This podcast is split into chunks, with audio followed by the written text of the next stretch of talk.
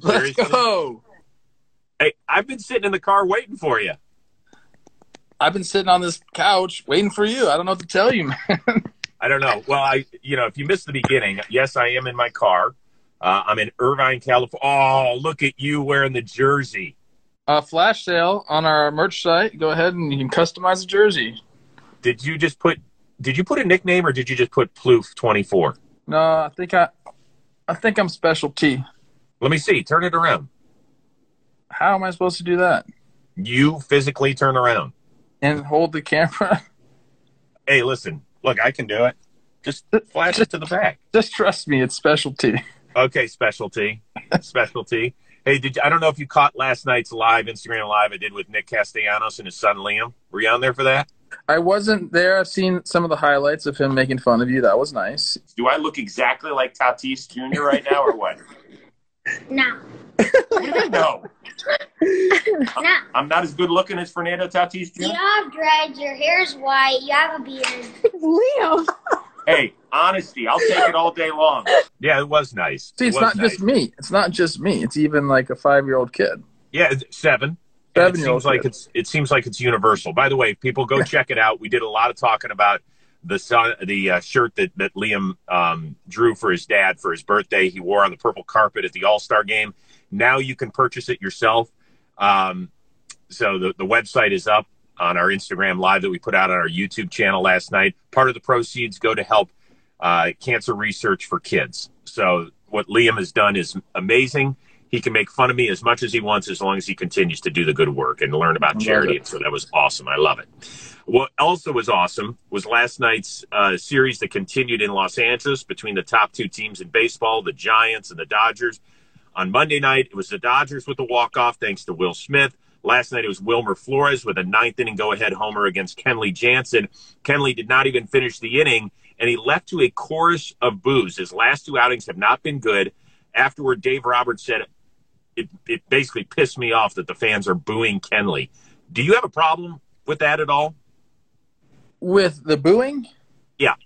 No, I don't. It's a big series, okay? Giants, Dodgers, you know how it is, man. That is a rivalry, through and through. And what I always tell people is if you're going to sit up there and you're going to take the applause and you're going to be, when you're doing good, and you're out there smiling, waving, and everyone's cheering for you, you got to realize that the opposite's going to happen too. Like, you have to take the boos with the applause. So Kenley understands he didn't get the job done. If he comes back, the next time and gets the job done, they're going to be cheering for him. So I don't really have a problem with it. I think fans have the right to voice frustration. And, you just try to avoid, giving up the ninth-inning homer. But I don't think Kenley cares. I think Dave is just trying to kind of protect his players. I think that's exactly what's going on. And Kenley's heard the boos over the last few years. And yeah.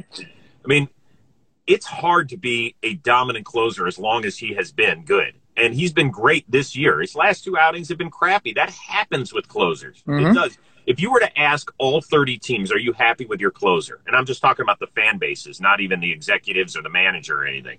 If you were to just ask the fan bases, I would say maybe 2 or 3 are happy with their closer situation. The rest are like, I got to buckle up every time the ninth inning gets there. That's just, that's the way the gig goes.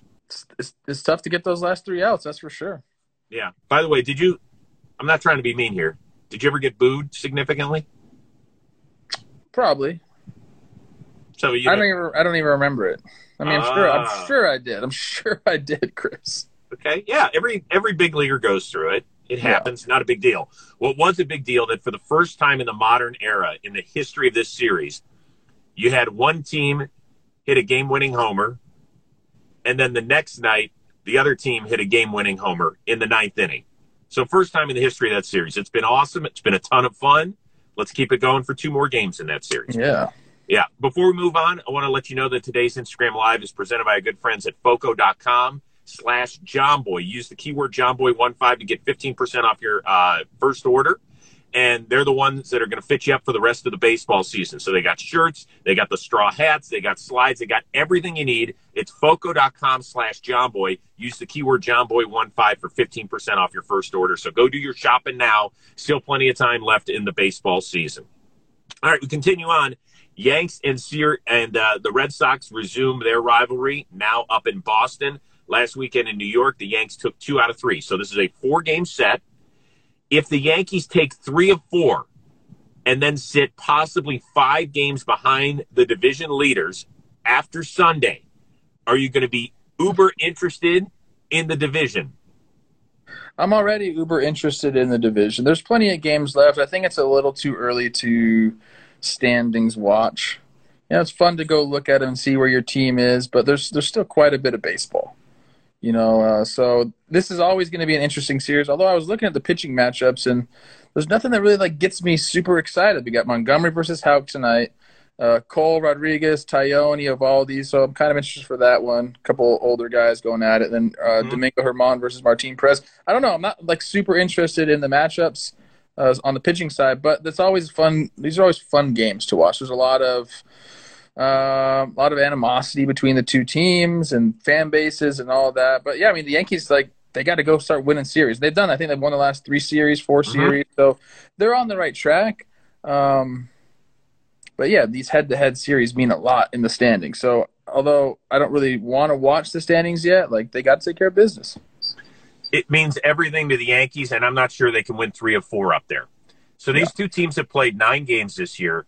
New York has been held to 3 runs or less in 7 of the 9 meetings. If you don't score more than 3 runs in a game at Fenway, you ain't winning. You ain't winning, particularly going against that offense. That offense has been dominant this year. It's been remarkably consistent. You know, some people say it's top-heavy. I'll take guys that can mash 1 through 5. I think in their last 2 games, they've clubbed 11 homers, and now they're swinging hot bats going into Fenway. I mean, they – I'm going to set the over-under on Red Sox homers in this series at 14. Whoa, in 4 games? Yes. I'll take the under. I'll take the over just to make it fun. Okay. Oh, yeah, you think they're going to bang. I mean, I like the team. They can hit for sure. That 14 homers is a lot, though, man. Yeah. The Yankees, by the way, this is a road trip from hell. Or it could be a godsend. Either way you think if they go win, it's amazing because they can catch, you know, the Rays are right there. So they go Boston to Tampa. This is a tester road trip right here. Hey, by the way, I'm rooting for the Yankees to take 3 of 4. More interesting divisions means more for us to talk about. I don't care. I'm not a Yankees fan. I'm not a Red Sox fan. I'm an Indians fan. So it has no bearing on me whatsoever. I just want to root for – if the situation was reversed, I'd be rooting for Boston to win 3 of 4 and take the series. By the way, somebody just wrote in the chat, Data Dookie is – great name, by the way. Is Ciro's living out of his car already? Not quite. Haven't been kicked out of the house just yet, but the day is young. You never know. All right. Speaking of moving on, Yermin Mercedes put out a cryptic post on social media that he is retired from baseball. The White Sox are saying he's just taking a leave of absence, nothing official just yet. A lot of people will circle that date in mid-May where Tony La Russa aired him out for swinging 3-0 against the Twins position player and Willians Stadium as the downfall of his season. If Mercedes has indeed left baseball, how much is the White Sox manager to blame, in your opinion? Oh, man, I love bashing Tony La Russa. I really do. But I don't think I'm gonna bash him too hard here. Like, there is correlation in the numbers, like, from that day on, like, it's been pretty bad. But I don't think the manager has that much, you know, sway over you. I mean, yeah, like, Yermin maybe was down for a day or two, but that's not going to, like, spiral you the way he did. Like, at some point, you know, you're a professional. You can play through things. You hear people naysay you all the time. Typically, it's not your manager. But, you know, sometimes that does happen. I've been yelled at. I've been called out in the media by my manager, and you just have to get over it. Really? You got called out? Really? Sure. Because very few great managers. Not like that. Not like where he said he doesn't know how to play the game. I mean, that was bad, dude. I mean, people kind of forget how bad it was. Yes. But, like, you know, Yermin has to, you know, I don't think that was the reason he started trending downward. And I'm not sure it's the reason he's retiring. I have no idea if he is retiring or if he's not retiring. He said he is, but I'm not going to blame that on Tony La Russa. As much as I freaking want to, I just, you know, at some point, maybe the game isn't fun for him anymore. And maybe, shit, maybe it is Tony Russo's fault. I don't know. I really don't know how to answer this question because I want to go in on Tony, but I really, in my like experience, you know, you have to get over that and continue to play ball. You're professional. Well, it's also, let's remember how much of a grind it was for Yermin Mercedes. He's not a 22-year-old kid. I think he's 28 years old before he cracked the big leagues. And he had such a remarkable run the first 5 weeks of the year. And so this thing happened on May 17th. At the time, he was hitting .364 with an OPS of .984. Yep. When he got demoted at the end of June, he was hitting .271 and his OPS was down to .732. I can't draw a correlation between the two because Yermin Mercedes had no track record, and things even out over a 6-month season. You know that better than anybody. So, you know, the averages become the averages. He wasn't going to be a .364 hitter and OPS of 930 for the year, most likely. It's just how he deals with things. And he actually had been hitting really well at AAA. And he was possibly on the cusp of rejoining the team maybe in the next few weeks to help him out. Who knows? But something's going on here.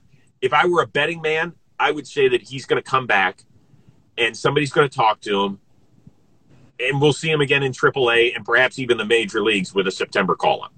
I think so, too. And I retired abruptly from the Texas Rangers organization. It was because I felt slighted. I thought I should have been called up. They were telling me I was going to be the first guy up. They didn't call me up. Like someone went down. I think it was Beltre. It was Odor went down. And they said they were going to call me up, didn't call me up. I was miserable in AAA, walked right into the manager's office, and I said, I'm done. I said, you know, I'm being lied to, and I don't like that, so I'm out of here. Possibly that was a situation that happened with Yermin. Maybe they were telling him something, and he feels slighted. You never know. No, you never know. Right. All right, let's move on to the Atlanta Braves. They kick off a very strange road trip. It's 9 games in 8 days and only 2 cities. So it's Philadelphia, and then it's in New York against the Mets. It's the 2 teams that are ahead of them in the NL East standings. Right now, they are 4.5 back of the Mets. Will the Braves return home to Atlanta in a better situation or a worse situation? Oh, man. God, that's tough. I think they probably end up in a worse situation. I think, you know, it's tough to go on the road. You know, I want them to come back in a better situation, Chris, but they're going up against some pretty good pitching in Philly, and then they got to go to New York, and it's tough to play in New York, and that team's the Braves are 2 games under 500. You know, we keep wanting them to, you know, to break through and to catch this division because it's kind of been sloppy, but they got to prove it first, man. So I'm not going to sit here and say they're going to go on the road and be this road warrior and come back and all of a sudden they're being first place because they got to prove it to me first. I've been trying to pump these guys up all year long, and they've had injuries and then they've underperformed. By the way, by the time they get back to Atlanta, the trade deadline will have almost passed, and they have been active, right? They added Jock Peterson, they added Stephen Vogt. Those are kind of pieces that can help, but it's not the big swing, particularly with no Ronald Acuna the rest of the year. Like, do you want to see them try for a Chris Bryant and say, like, hey, you know what? Let's go for it. Do I want them? Of course I want to see that. Okay, cool. Yeah. We'll see. I will say this. I think the road trip is on their starting pitching, because if you're going to have 9 games in 8 days, you can't afford to have a guy go 2 2/3 on the road trip. So this is on Charlie Morton and Max Fried and Mueller and Smiley. And good to see Tukey Tucson, one of my favorite names in all of baseball, come back up. So give them quality starts. Give them 6 innings so you give this team a fighting chance to maybe go 5-4 on the road trip, right? Yeah. I want to see him win, Chris. I want to see him win, but they just haven't done it yet. My goodness. I will say this, our girl Ashlyn, who's a huge Braves fan, to watch her Twitter feed during a Braves game it's artwork. It really is. You can read the Alabama twang in each one of her posts. It makes it even more funny. All right, last one. Giannis celebrated his NBA championship and his finals MVP by driving through a Chick-fil-A yesterday and ordering exactly 50 nuggets, I guess is what we're going to call them. He said, not 49, not 51, 50. So it matches his point total from Game 6. If you made the same order, how many of the 50 could you eat in one sitting? I might try that order today. I swear I might. I'm craving Chick-fil-A now that you're saying it. I don't know, 50? I might be able to get – I think I could get it down. My typical order at Chick-fil-A is two spicy chicken sandwiches. I take no buns. Okay. I just crush the chicken. Okay. So that's I would say two chicken sandwiches is maybe 10 nuggets. Maybe a little more, maybe 12, I'll give you. Could you eat four of those? Maybe I couldn't. Well, I'm not saying you have to get through 50. I'm saying give me a number you can get through probably. I could probably get to 30. Should we do this one day? I think it's going to become a thing. I think it's like the Giannis is going to become like an order at Chick-fil-A, and people are going to go do it. It's probably going to be like a viral thing. Right. So we're probably late on it already, Chris. We're too old. These things work so fast, dude. I'm sure there's been a ton of videos out there of people already trying the Giannis. I know. It was just I had too much to do yesterday. I couldn't drive the 2.7 miles where Chick-fil-A is from my house in order to get the order. I think I'd burn my mouth, 50, that hot oil too. I don't know, man. Would you use sauce or no? See, that's why I get the spicy chicken. I don't really like their Chick-fil-A sauce. Oh. Yeah. I'm not like a creamy sauce guy. It's not my thing. We actually ordered just the you can just order Chick-fil-A sauce from Amazon or something out there. I don't know. My son loves it. Yeah, so we have it in our fridge too. What do you have coming up on John Boy Media? Let's hear it. Dude, today I have a sequence coming out, and it's a funny one. Sometimes you got to go and make a video that's not as serious. So I'm talking about how I became the greatest hitter ever against position players pitching. I go over a couple of my at-bats. And then that's it. It's a very easy day for me today. Tomorrow will be the series recap for talking baseball. But Thursdays are my light day. Chris, what do you got? Well, we just came out with the latest episode of the Rose Rotation. Miguel Rojas of the Marlins is my co-host. He, as always, has some great, great stories. He played in that 18-1 debacle the other night. He kind of takes us through that. He also played in the game where they gave up 29 runs to the Braves a year ago. So he's been a part of all that sort of stuff. We also welcome Eric Hosmer of the San Diego Padres into the fold, who's got some great stories, not only on Tatis, but Salvador Perez. Really, really fun stuff. And he also talks about his appearance on The Tonight Show, where he had his hair touched by a supermodel. Not bad. I love Haas, man. He's got that it factor. He does. You hang out with him, nobody's looking at you. They're all looking at him. I know. And now he's back in his hometown of Miami for the next 4 nights, so he was really looking forward to that. So he's got some really, really good, fun stories. It's a blast. Go check it out wherever you download your podcasts. Or you can check us out on our YouTube channel as well. And a quick reminder. Why do we got to talk about Juan Soto? Did something happen to Juan Soto? Someone in the chat says, please speak about Juan Soto. I think it was just that he's really crushes baseball. He's one of the best hitters in baseball. Yeah. Yeah. Oh, wow. What? That's a rough call. I know that the guy on top looks like he smells like cat piss. I got to be honest with you, dude. I don't. I actually smell great. My natural body odor is phenomenal. That was a hell of a try on your part. So. Somebody said I couldn't take you seriously on Shark Week. Why not? That was great. You're the best, bro. No, you're the hardest worker in show business. You and Ryan Seacrest. I told you that. Yeah, just slightly different tax bracket. But we already talked about Yermin, Will. You're a little late to the chat. That's okay. We understand not everybody can make it on time, so go back and check us out on YouTube. This will be out in about 2 hours or so if you want the viewing version. It'll also be saved on the Rose Rotation if you want to do that. Follow us, and you can see it immediately. All right, I got to go run and watch a baseball game. All right? All right, see you, Rose. Good luck today. I might go try that Giannis. I'm going to go do it. If so, videotape it. I set the over-under for you at 35.5. I believe in you. Okay, we'll see. I'm hungry.